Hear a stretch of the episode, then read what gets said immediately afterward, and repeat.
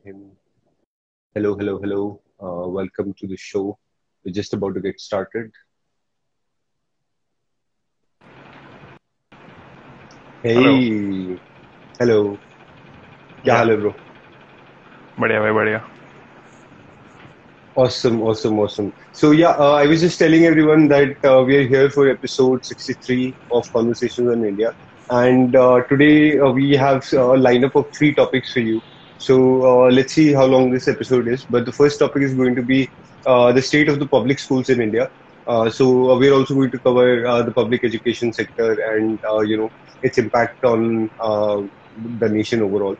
Then we're also going to cover the India-UK relationship as uh, the United Kingdom uh, or, or the British Prime Minister was uh, just here, Boris Johnson, and we've always had a you know a a historic relationship with Great Britain, and uh, right now it looks like it's going to go up to the next level. So let's see how it goes, what is in it for both sides. And the third one is the uh, increasing fuel prices in India. So petrol and diesel uh, prices uh, keep going up. Uh, how it affects the economy, how it affects the uh, normal people, and how it affects India's position in, in, the world overall. So we're going to talk about all of these topics.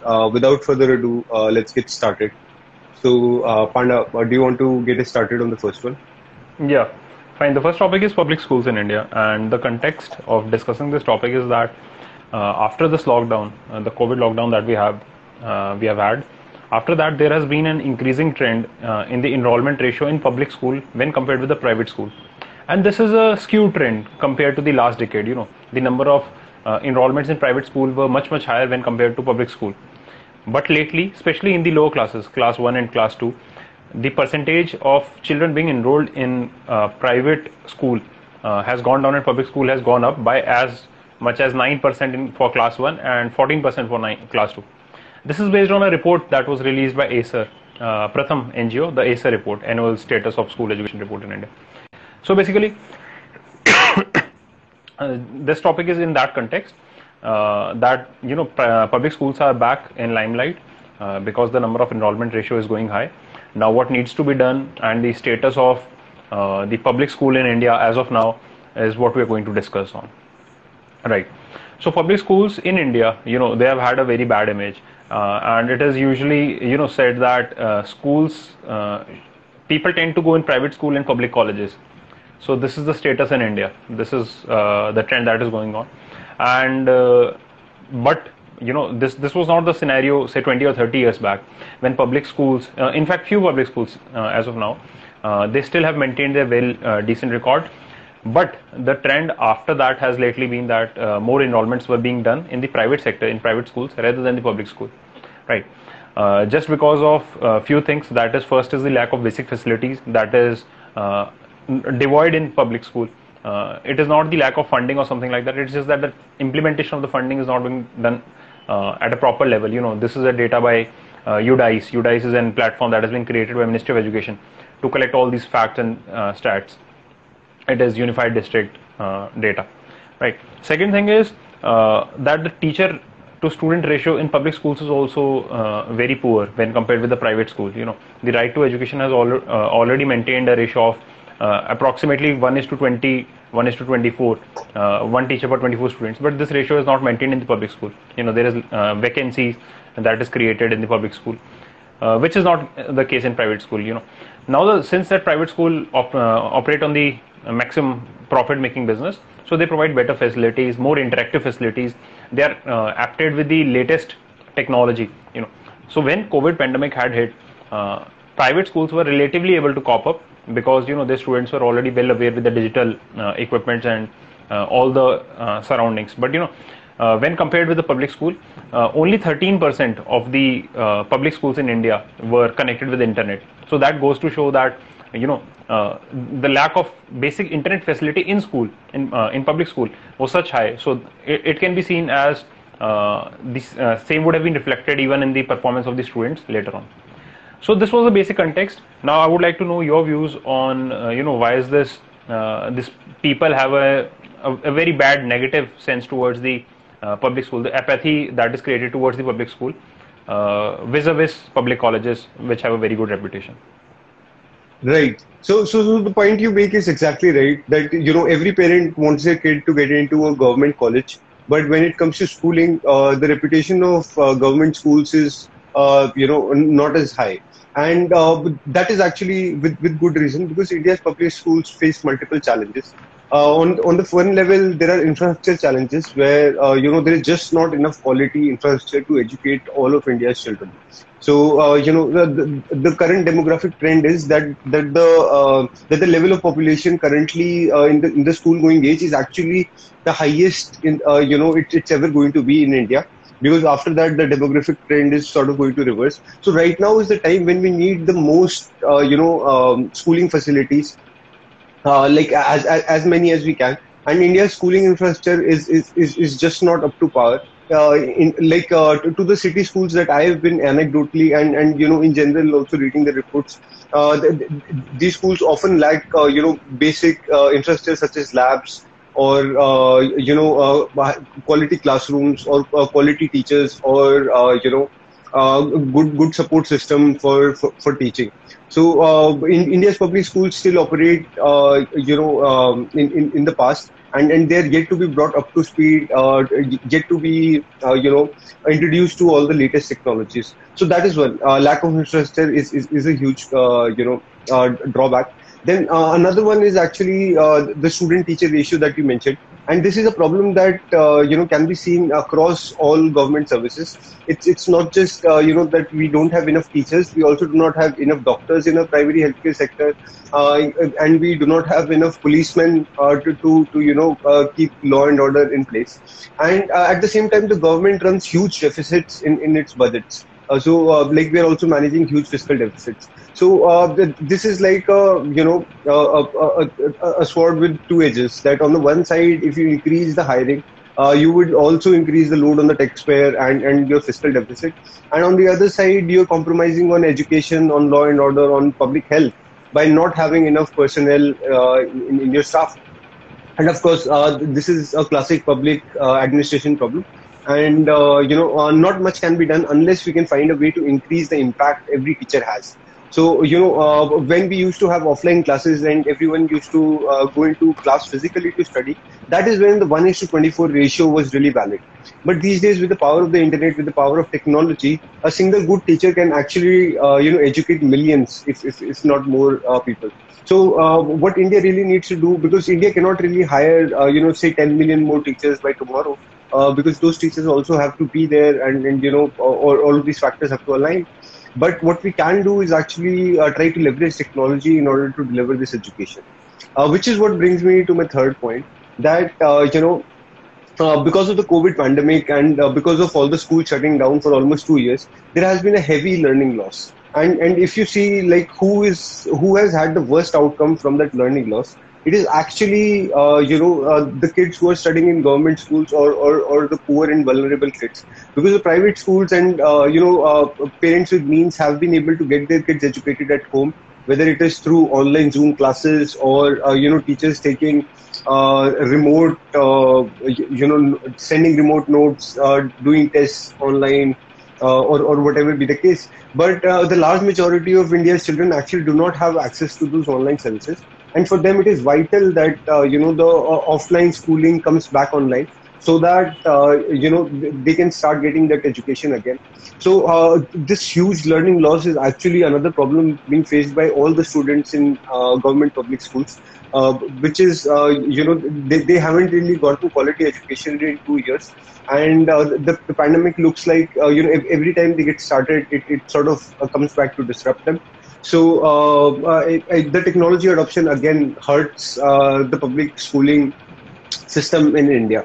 So, uh, like uh, th- these are some points of drawback which I think limit the potential of of in Indian public schools. And I would also like to mention that you know various state governments have had these initiatives of trying to improve their schooling systems in, in, in states. So, for example, Kerala is an example that comes to mind and uh, Delhi is another example that comes to mind. Uh, but uh, like uh, as, as, the Pratham uh, report indicates, and also other education reports uh, that have come out, these th- these policy efforts have actually been more fiction than fact. and you know uh, like improving the education system at least in delhi seems to be a, a, political statement not really something that is happening on the ground not until at least we can see those results in, in, in test scores or, or in some other metric uh, that might come up and which which brings me to my final point that actually what we need is, is, is you know a, a transparent index of you know how we are educating our kids so uh, I, I, don't know if test scores is the right way to go about it because we all know how uh, in, Indian board exams and uh, school exams in general uh, go in India. Uh, they are not really a good metric for ed- education. So what we need to do is actually come up with uh, a, metric that can measure the state of our education because we can't really manage what we can't measure. So uh, you know. Uh, what we need to understand is, uh, you know, rank all the states as Niti Aayog often does in, in all of its rankings, whether it is trade or public infrastructure. So we need to come up with a similar ranking for education as well. And uh, then what we need to do is have a spirit of competitive federalism and have uh, different states embrace their uniqueness and, and try to introduce that into their public education system. So I, I think these are all going to be uh, steps which will help us improve. But I'm sure we'll come back to that later. Uh, I'll, I'll hand it back over to you. Right. You know, you have mentioned a very important point, and it is often said that what gets measured gets implemented. So I think mm-hmm. so. It is uh, you know a very uh, important parameter that uh, the learning outcomes from the public school needs to be measured in a much more practical way rather than the rote learning process that is currently going on. Second thing, what I personally feel is you know going by my personal experience, I have been to government school for uh, I would say just just pre-pandemic for about six months. You know I had uh, accompanied my mother. So th- there is this model school that has been created.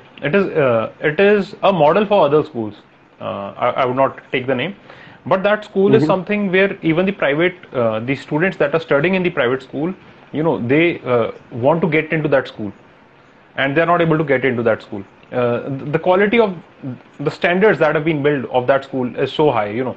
There is test for the uh, entrance and it is completely public school you know. It is a normal uh, senior secondary school you know government senior secondary school as gsss this is what is the code that is used in haryana so uh, that has been created and it is doing wonders. You know uh, that uh, in in that area, in the complete area, uh, that school gives the best result, be it uh, not only in terms of studies, board results, but also at the uh, representation uh, representation at national level when it comes to Olympiads and stuff like that.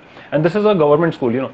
So I think so much more schools like this uh, need to be created so that schools are motivated, and sister schools should be created so that a government school that is not performing well should be clubbed with a school that is performing well, and you know.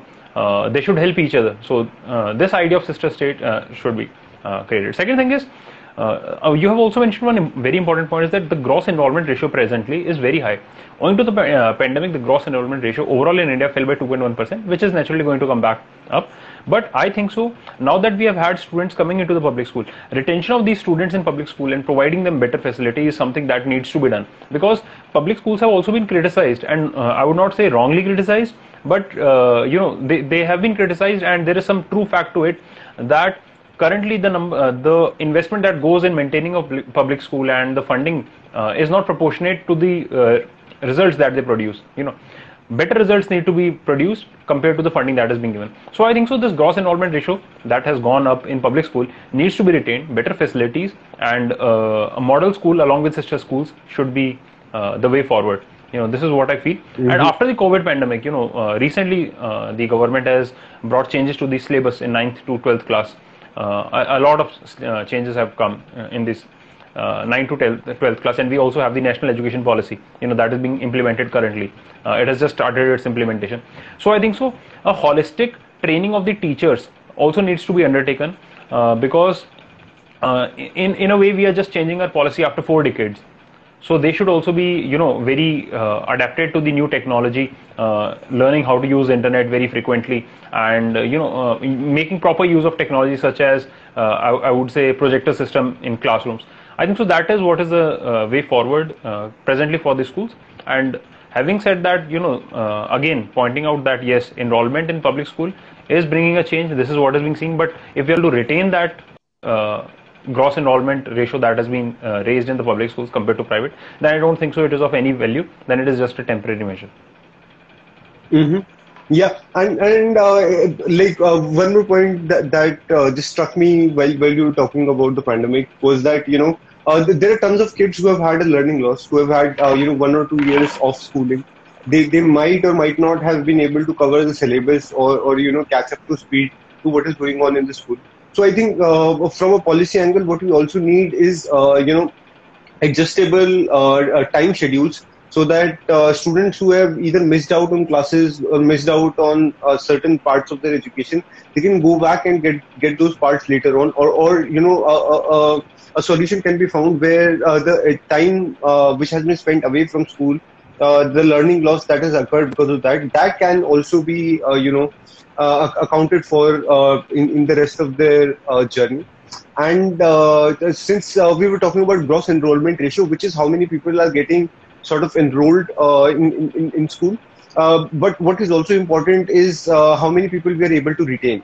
So while yeah exactly while while people who who join uh, you know, we can have uh, like a policy push or, or, or, like incentivize people to join schools.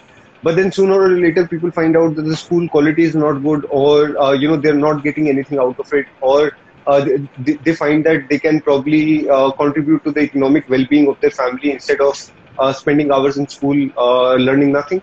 So in, in, in all of those cases, uh, there is there is actually a ton of churn in, in India schools as well, and people drop out of school uh, even before class five or class eight or class ten. So uh, what we also need to keep a close eye on is is how many people are you know making it to class eight, how many people are making it to class ten, and then finally class twelve as well. Uh, so, so uh, we need to have a close eye on all of these numbers when we look at gross enrollment ratios, because uh, I, I, remember from a few years ago that uh, you know the gross enrollment ratio for Indian uh, India's females in primary school, primary schools was actually you know 116 percent. So let's say the the total population of females in India is 100. and and if all, all of them are, are sort of you know enrolled in, in in a primary school, then the enrollment ratio is 100, right? but but the, here the ratio was 116 so what that means is people who are outside the primary age bracket even they are getting enrolled in primary school that is why uh, you know number of people in, uh, enrolled in school is actually more than uh, the total population in that age bracket what that means is people who are older uh, than primary school are also getting enrolled in primary school and that is like one way how gross enrollment ratio uh, can can increase but again, uh, having the retention number and looking at both these numbers together is really important to get a true picture of uh, the education scenario in India. Right. You know, uh, we have had beautiful schemes such as uh, midday meal to capture this, and after the implementation of midday meal, the dropout rates from school have been, you know, very low compared to what they were earlier, because free meal is being provided till class 8, and I think so. This should be extended till class 12 because Mm-hmm. After class 10th is where the real dropout starts. You're not able to retain students, you know, uh, especially females. They are put into household work because uh, uh, what, what, midday meals uh, do is they provide them nutritious food. And now uh, after class, um, uh, say it any sort of freebie or a subsidized scheme, but this this provides a lot of incentive, and I have seen it firsthand because the conditions of the student that come to public school is not uh, very, I, I, would say they're not very uh, affluent when compared with the uh, general city uh, public schools, you know. So for them, this uh, one-time meal is a very big deal, you know.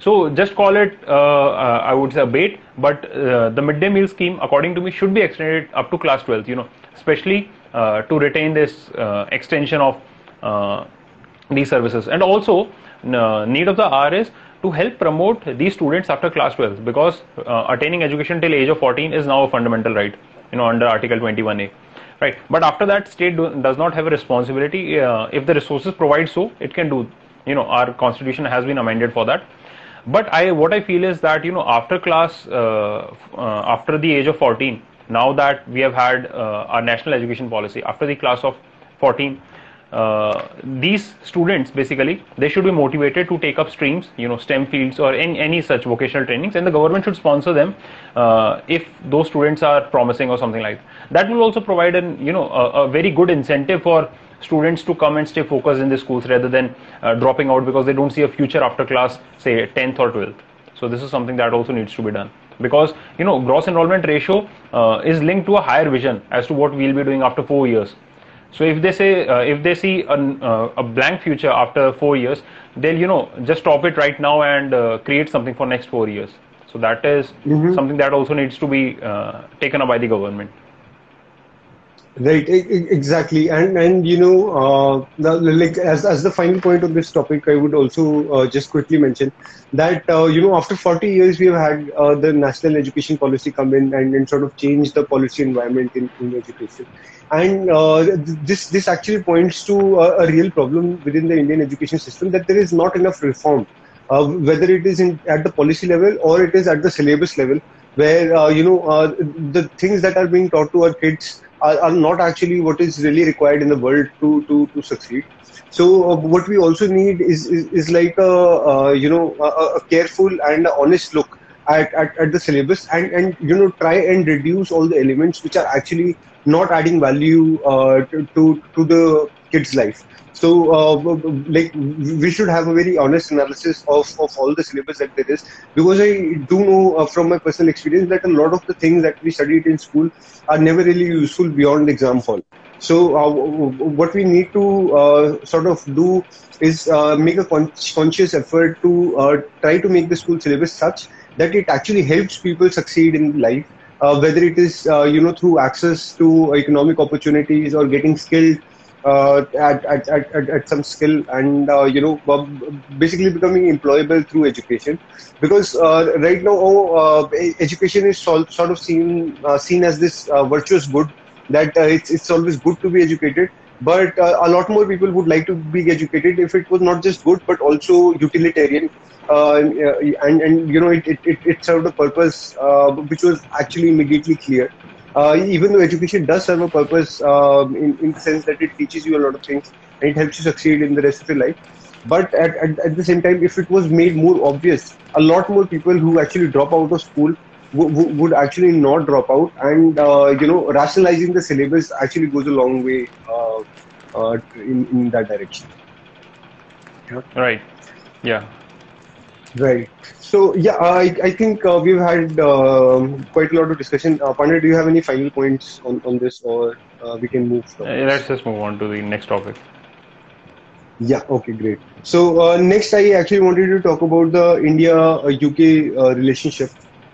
Uh, that is uh, sort of uh, seeing a lot of flux right now. So uh, very recently, the British uh, Prime Minister Boris Johnson was in India uh, for for a long trip, and he visited uh, not just the capital but also uh, other places in India like Ahmedabad, and uh, you know, uh, had quite a long trip, and uh, there were several things on his agenda.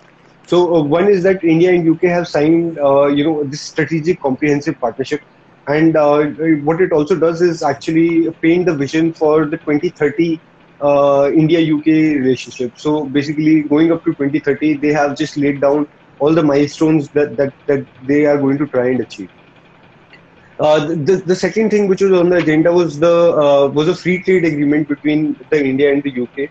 So uh, again, on on that uh, first round of negotiations has been done, and uh, free trade agreements are notoriously hard to negotiate because both sides are sort of looking out for their own interests. But uh, let's see if we can crack that. Then it would be a free trade agreement between the fifth largest economy and the sixth largest economy in the world. It it has to be uh, really very significant.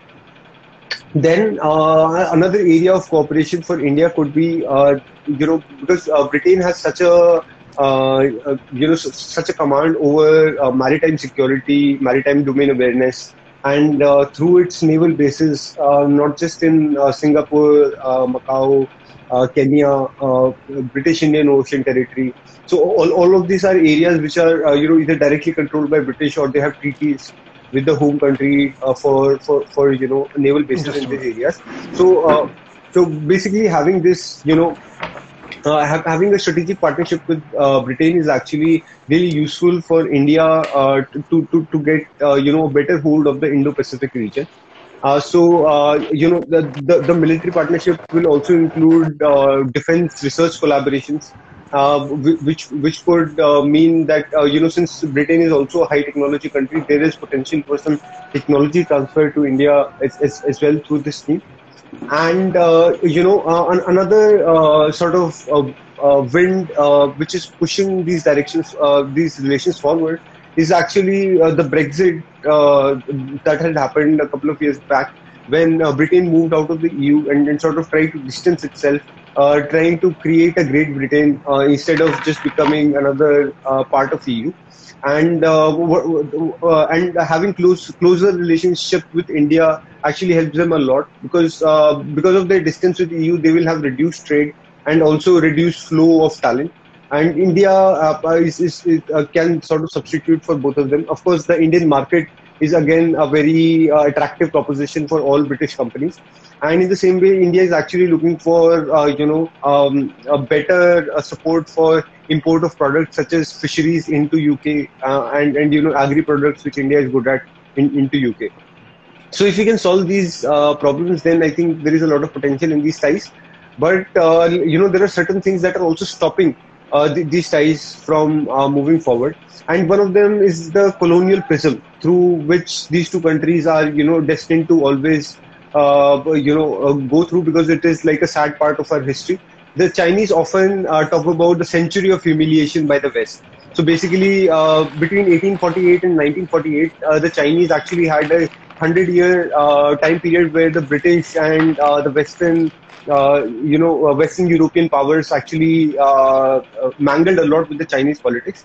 And as our foreign minister S. Jaishankar only a couple of days ago had mentioned in a press conference, that if the Chinese had one century of humiliation, India had two centuries of humiliation. So basically, the, what the British did in China for 100 years, they did in India for 200 years. And there has been, uh, you know, tons of uh, studies about this and economic papers uh, coming out. And the net effect was that the British actually took 45 trillion dollars out of Indian economy in, in you know uh, today's dollars. And e- even by uh, you know uh, today's capitalist standards in the 22nd century, if you if you take the entirety of Indian GDP, it will take India you know uh, 10 years or or sorry uh, 15 years just to uh, you know earn all of that back if all of India works all the time. Uh, so uh, basically, uh, that is just to portray the size of you know the economic extortion that has taken place uh, uh, by by the British uh, on on India. But of course, those are things in the past. We cannot really uh, blame the current generation for ills of the past generation. But it is something that uh, that, that, hampers the India UK ties all, as always. And uh, you know, it, it is actually heightened by the fact when the British Foreign Secretary comes to India and tries to sell the special role that Britain has played in, in the development of the Indian subcontinent uh, well, the special rule was actually limited to causing famines and uh, you know uh, uh, uh, uh making life miserable for Indian artists and Indian farmers, and basically having this whole racist outlook around in, in Indians being a, a lower class than the British, and, and I think that has a has a lot of um, you know. that that is surely going to play out in, in, in today's relations and uh, UK certainly cannot expect uh, you know uh, to, to, to continue with the same attitude. And uh, if, if a relationship has to be established between India and the UK, it has to be actually a relationship of equals, and it cannot really treat India as as you know one of its dominions uh, anymore because uh, you know independence was 75 years ago, and India frankly has too much self confidence these days to really care about the British. the British should actually be really careful because their next prime minister might actually be an Indian. So, uh, I mean, uh, uh, of course, I, I, I will stop rambling now and let Panda sort of throw some light on the India-UK relationship as well. You know, again, you know, I usually quote this that the national dish of Britain is chicken tikka masala. So, yes, we we uh, again might have someday we might have an Indian origin prime minister in Britain but having said that you know uh, there are things that you should always remember. That is your history. Uh, mm-hmm. there are times when you need to uh, look your future not through the lens of history. And i think so presently this is one uh, such time for the next 10 or 15 years especially due to two facts. One is that britain has a permanent five uh, status in the un so majority of india's decision resolutions you know they, they need to be supported by the britain. And india has not been so openly hostile to Britain when compared with China. You know, China has its identity based on uh, these hundred years of and th- this is what they're trying to do. These hundred years of repression. So it is believed uh, uh, by the Chinese uh, ideals that these hundred years of humiliation that China has faced. So they're trying to undo these hundred years of humiliation, and this is the direction that they're going in. Right. India, on the other hand, does not have such rigid stance when it comes to this.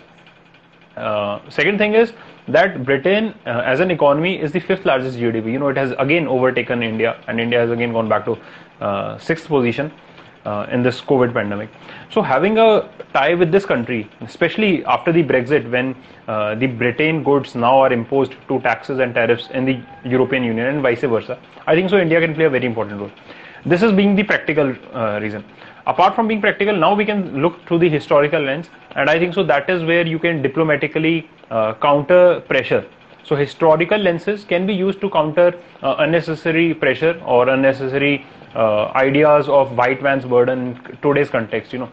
Uh, definitely we need to be seen as equal and we are i think so more than equals when it com- when it comes to uh, a country that has you know looted 15 years of our current gdp and still is only 0.2 uh, trillion ahead of us in gdp so that is something that uh, needs to be, you know, reminded of both the countries. But when it comes to uh, this practical situation, I think so. India-Britain relations need to be strengthened.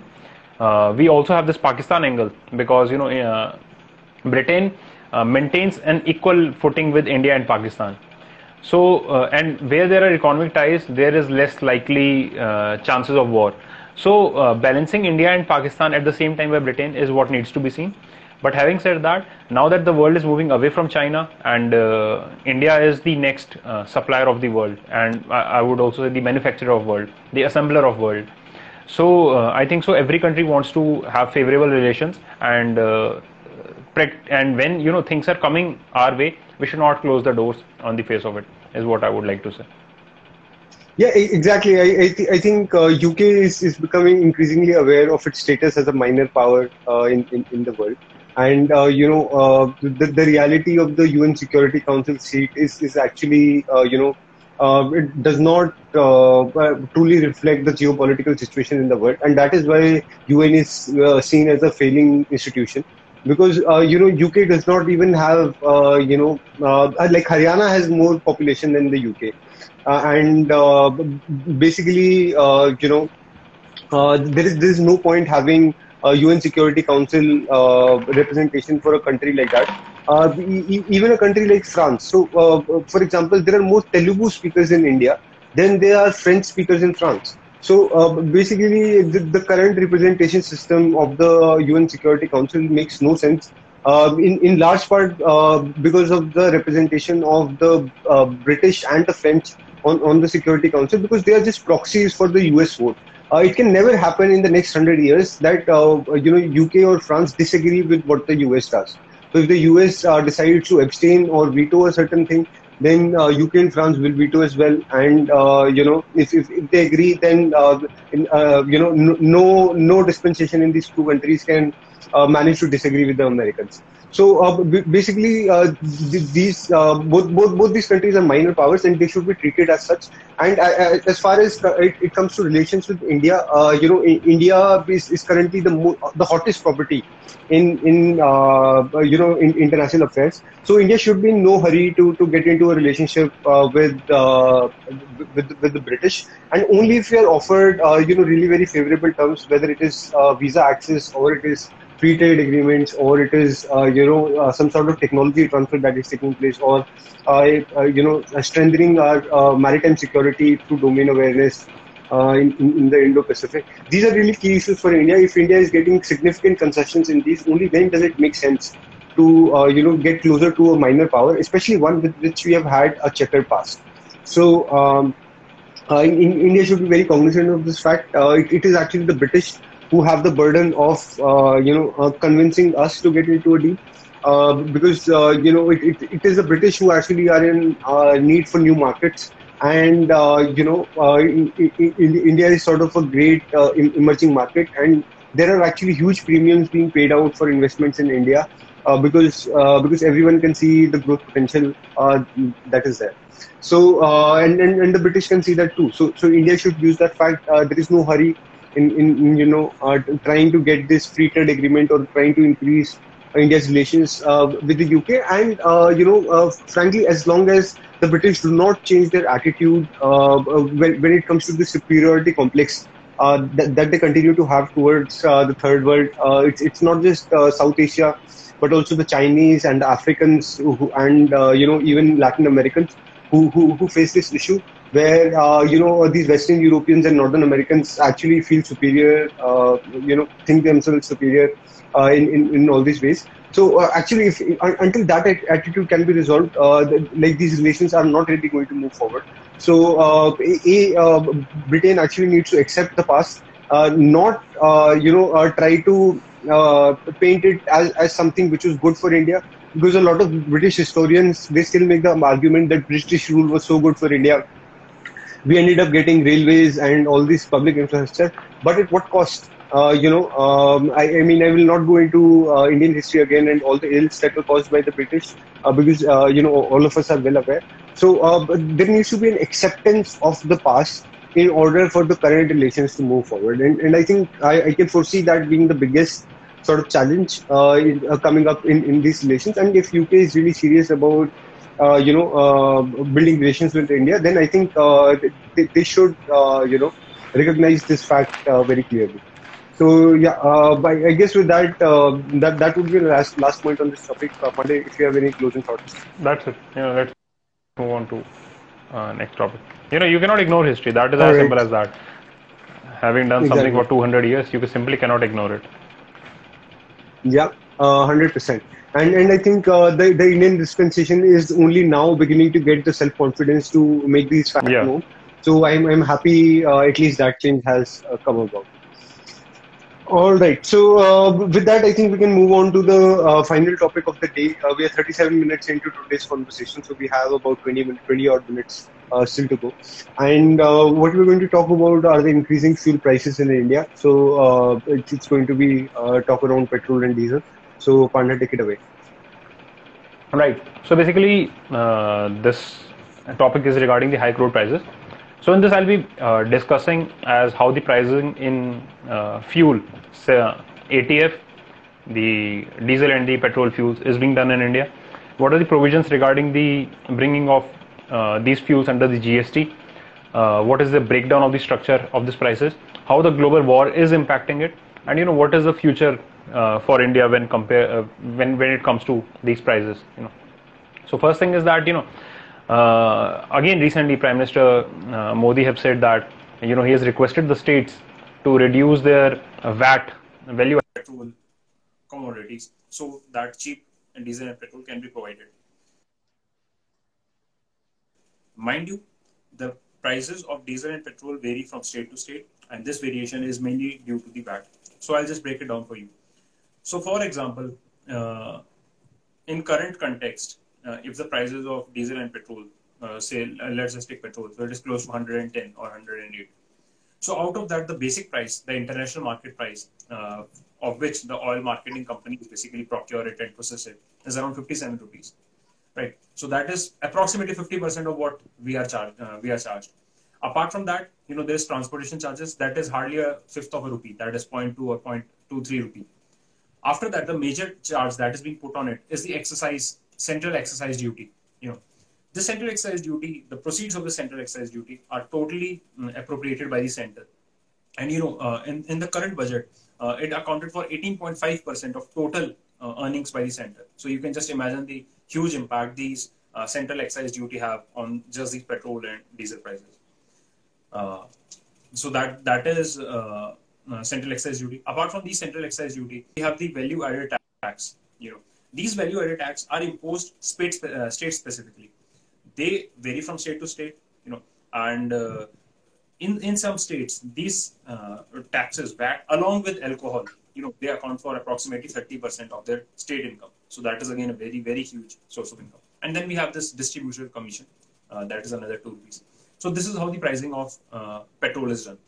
Now there had been reports that uh, you know WhatsApp messages going around that we have had negative prices of fueling across the world in COVID and still uh, so much high prices in India. So what basically happens is that pricing in international market is being done on three fronts. You know, we have the uh, WTI, West Texas standard for the US fuel. Then we have the Brent standard for the European fuel, and then we have the Middle East standard for the uh, southern uh, these region of the Middle East, from where basically Asia or India generally imports its fuel, right? So when this in, during the COVID era, what happened basically was that companies in the w, WTI, the West Texas, could not stop their production because stopping their production and then restarting is much more costly than uh, you know just letting those uh, containers that are holding on to your fuel uh, just paying those containers for just holding that fuel because they did not have much storage capacity everything was full. So these ships that container ships that were transporting the fuel because the demand had dropped uh, you know drastically low when uh, it had come to covid. So the countries were not accepting more fuel. So these ships and basically they were paid just to hold that petrol with them or the basically the crude with them. And that is in the context that uh, you know crude prices dropped negative. Because companies were in fact paying uh, to the uh, ships just to hold it rather than you know selling it so this is where the crude prices dropped but india was not impacted by that much because we do not import much from the uh, WTI uh, West Texas from the US region. The second is we do not have a very good storage capacity in India. Had we had a very good storage capacity, we would have been uh, benefited. You know, we could have refueled all our storage capacity. So this was in the context that you know uh, when there were messages going that prices world over are negative, why is India increasing its prices? Second thing, second issue is that you know, there is this issue of bringing fuel in GST. This will be taken up by uh, uh, Shivam. You know why the fuels are not being brought up into GST. Yeah, Professor, your views on this? Yeah, so um, uh, like increasing fuel prices, there are actually uh, two reasons in India. Uh, in India, there are cascading reasons. So one is that the international increase in uh, fuel prices because of uh, you know the supply constraints that are happening uh, due to the war, and you know in, in general because of the pandemic, the international transport system or the international supply chains have been disrupted. So what that means is all goods now have become more costly to transfer. And uh, slowly all of those inflation effects will make their way uh, to the end consumer as well. And uh, we're already seeing that in the fuel prices. Uh, as, as these fuel prices increase uh, in a drop in demand is also expected because uh, people stop taking that marginal trip or or, or, or that extra trip when you know the fuel prices get out of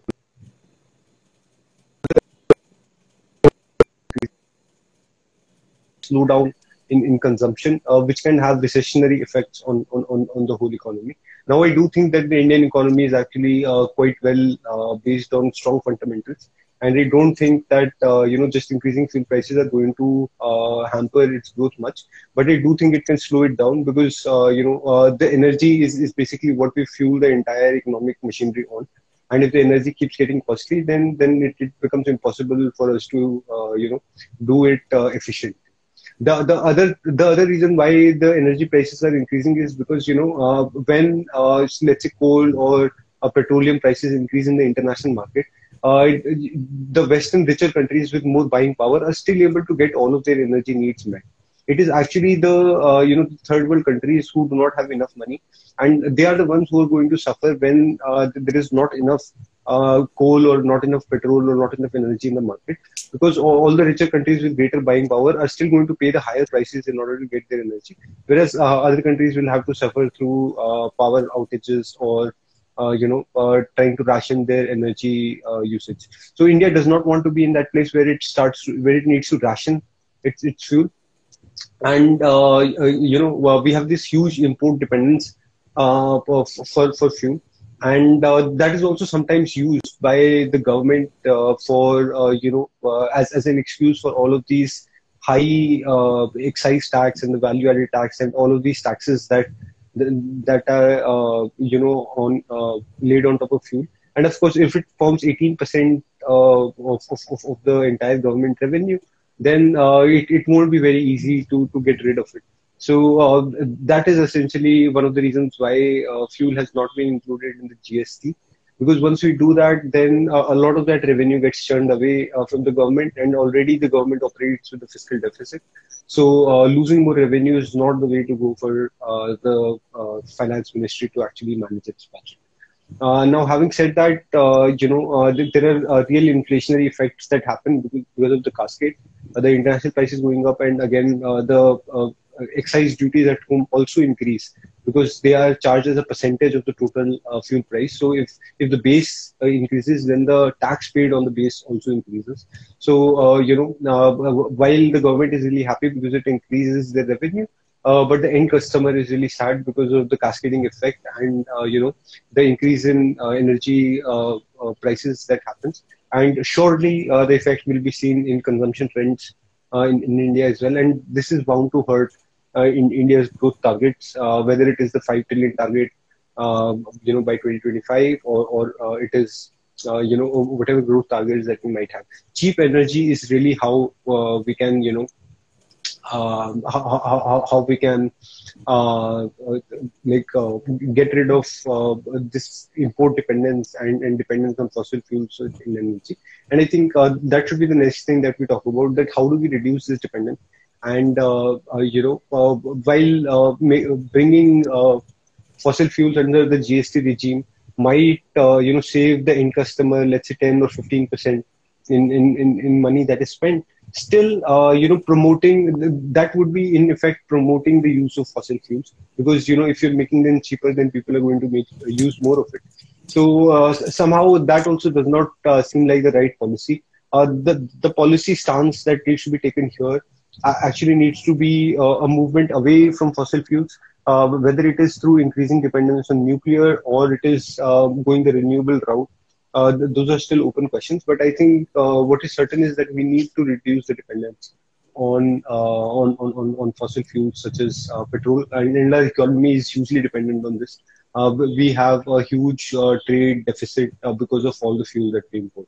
So, the, like the, the principal policy action uh, needs to be towards reducing this dependence instead of trying to make it more efficient or trying to make it cheaper uh, so that more, more, more people use it. Th- that would be my take at least.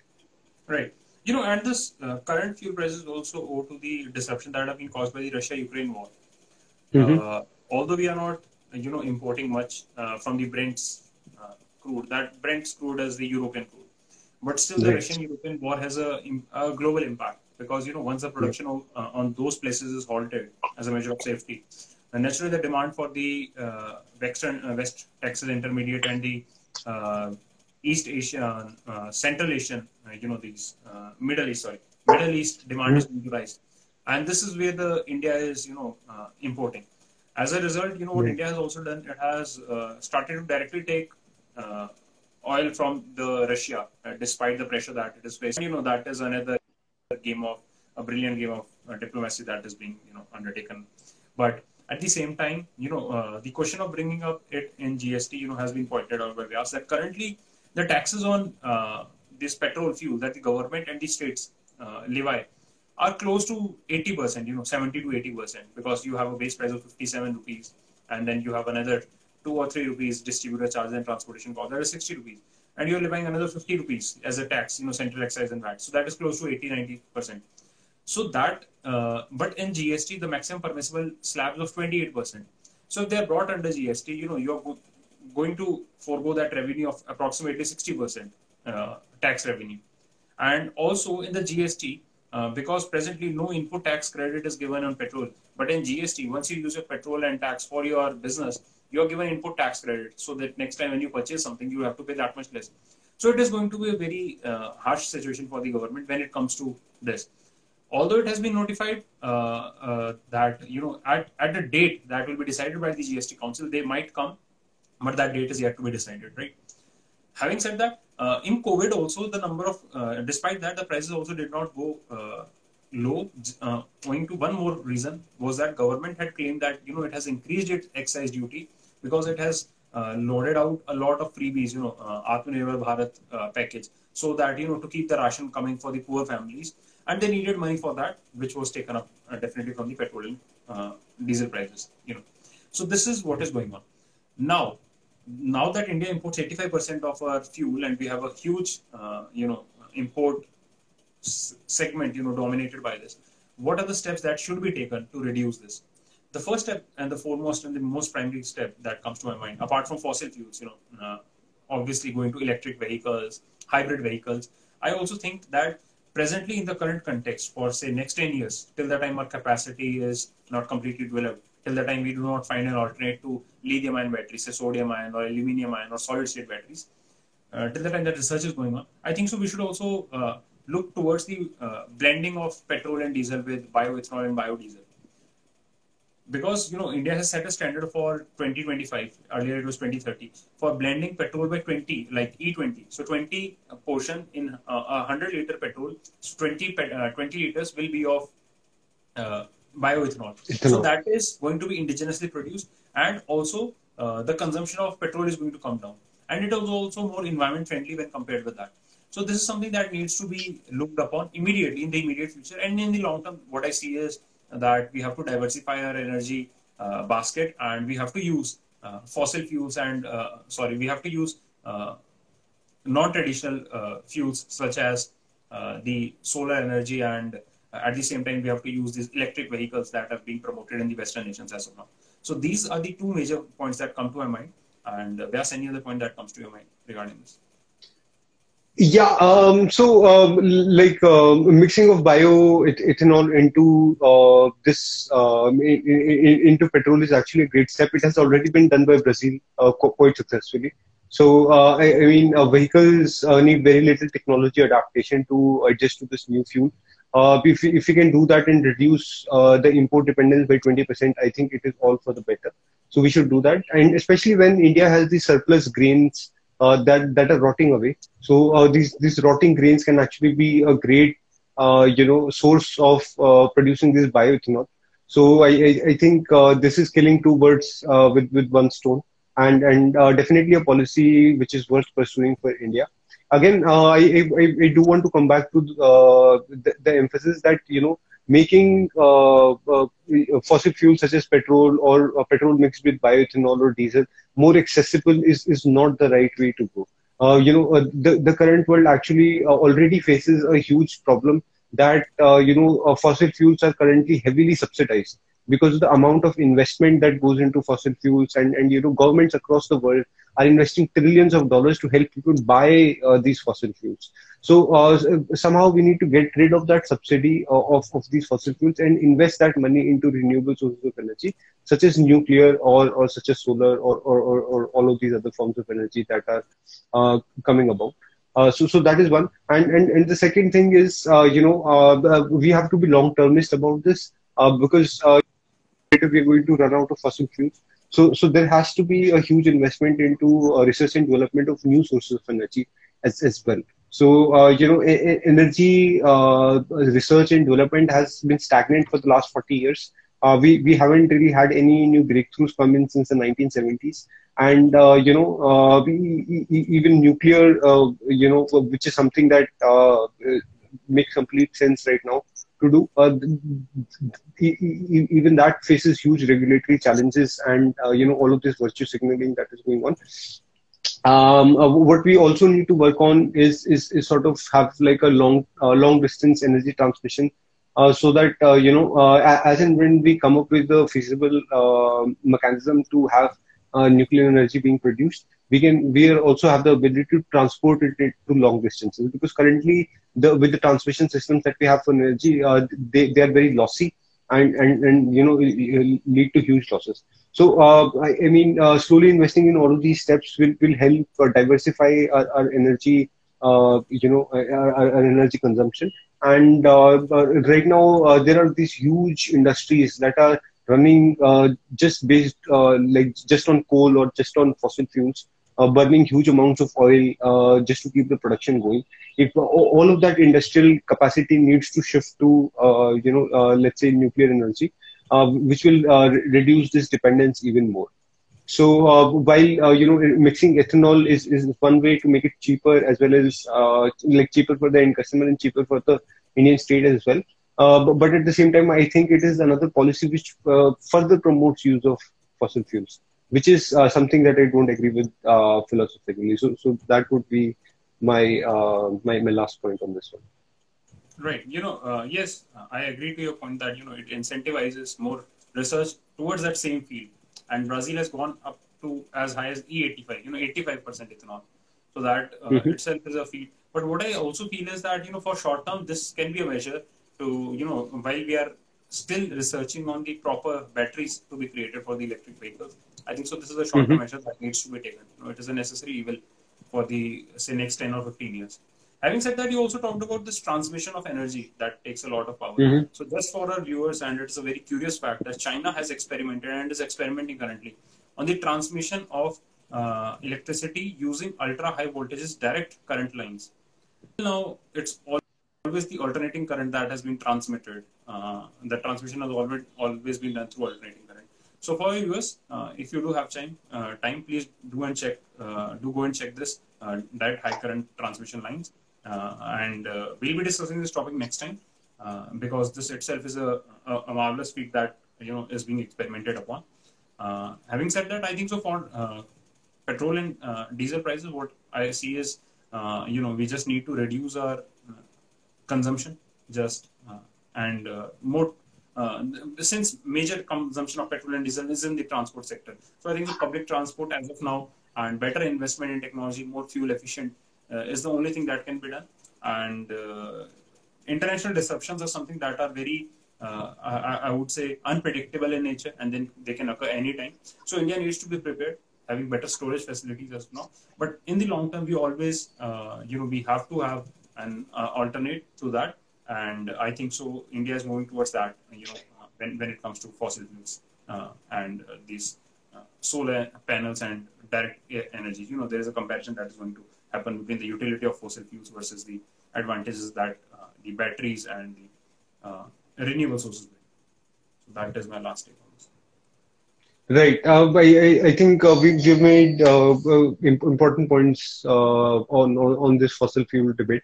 And just because we have a couple of minutes, I would, I would like to, you know, take the time to appreciate the policy of the, you know, promotion of electric vehicles that has been taken by the Indian state. Because, uh, you know, uh, in, India is not a country that is blessed with uh, uh, resources of fossil fuel. So uh, we, we essentially do not have any baggage which is stopping us to moving from electric vehicles. And I think it is a very, uh, you know, very smart policy to actually put all your efforts into building the infrastructure for electric vehicles. So we already have huge investments in Indian cities in, into electric charging stations and uh, you know subsidies on electric cars. And we've already had uh, you know a few affordable electric car models come out in India. Now I do agree that the technology for these cars is still not up to par. Uh, the battery starts to degrade very quickly, and uh, lithium itself is another, uh, you know, uh, another resource which India does not have access to. So until we can figure out better battery technologies which can make these cars sort of competent and, and a better proposition than uh, cars which run on diesel or petrol, and, and uh, like uh, we need to put all our efforts uh, towards that because if we can um, make electric cars say uh, you know uh, twice as cheap as petrol cars or as diesel cars then automatically we'll see a lot of adoption coming through for them and uh, you know uh, th- that would make things uh, much simpler for india. So I, I just wanted to take a moment to appreciate uh, the the emphasis on electric vehicles that has been placed by the indian state. And i think we should continue to do that. And uh, you know electric vehicles is the future. Uh, the battery technology is is yet to be figured out completely, but but I'm sure by 2025 we'll have solid state batteries and, and a lot of the battery problems that we see right now with lithium ion batteries will will go away. Right All right. So yeah, uh, I, I think with that uh, we have come to the end of episode 63. So uh, thank you so much to everyone who joined us live and uh, who's going to watch us later on across all of the social media channels. Lately, we have been getting good response on on uh, our, our reels. Uh, so we'll continue to post these reels, and, and we do understand, you know, in in, in today's world that attention spans are really short people don't really want to listen to one hour episodes but if you can deliver these insights in, in a bite-sized fashion uh, which is uh, you know let's say 30 seconds or 60 seconds then a lot more people get interested and, and we are seeing that. So so thanks a lot for that. And uh, we will also have audio version of this episode on all the podcasting platforms whether it is spotify apple podcasts google podcasts or wherever else you get your podcasts we'll also put this up on youtube eventually so uh, do uh, go and um, subscribe to us there and as always, uh, thank you so much to Panda for uh, you know uh, coming up with his brilliant insights as on this. Thank you, Professor, you know, for contributing and you know equally bringing up some fascinating points. And thank you to all our viewers, you know, for the support that they're showing. And please continue. to do. Yeah. Absolutely. All right, guys. So, uh, episode 63 in the books. See you all next week. Bye bye.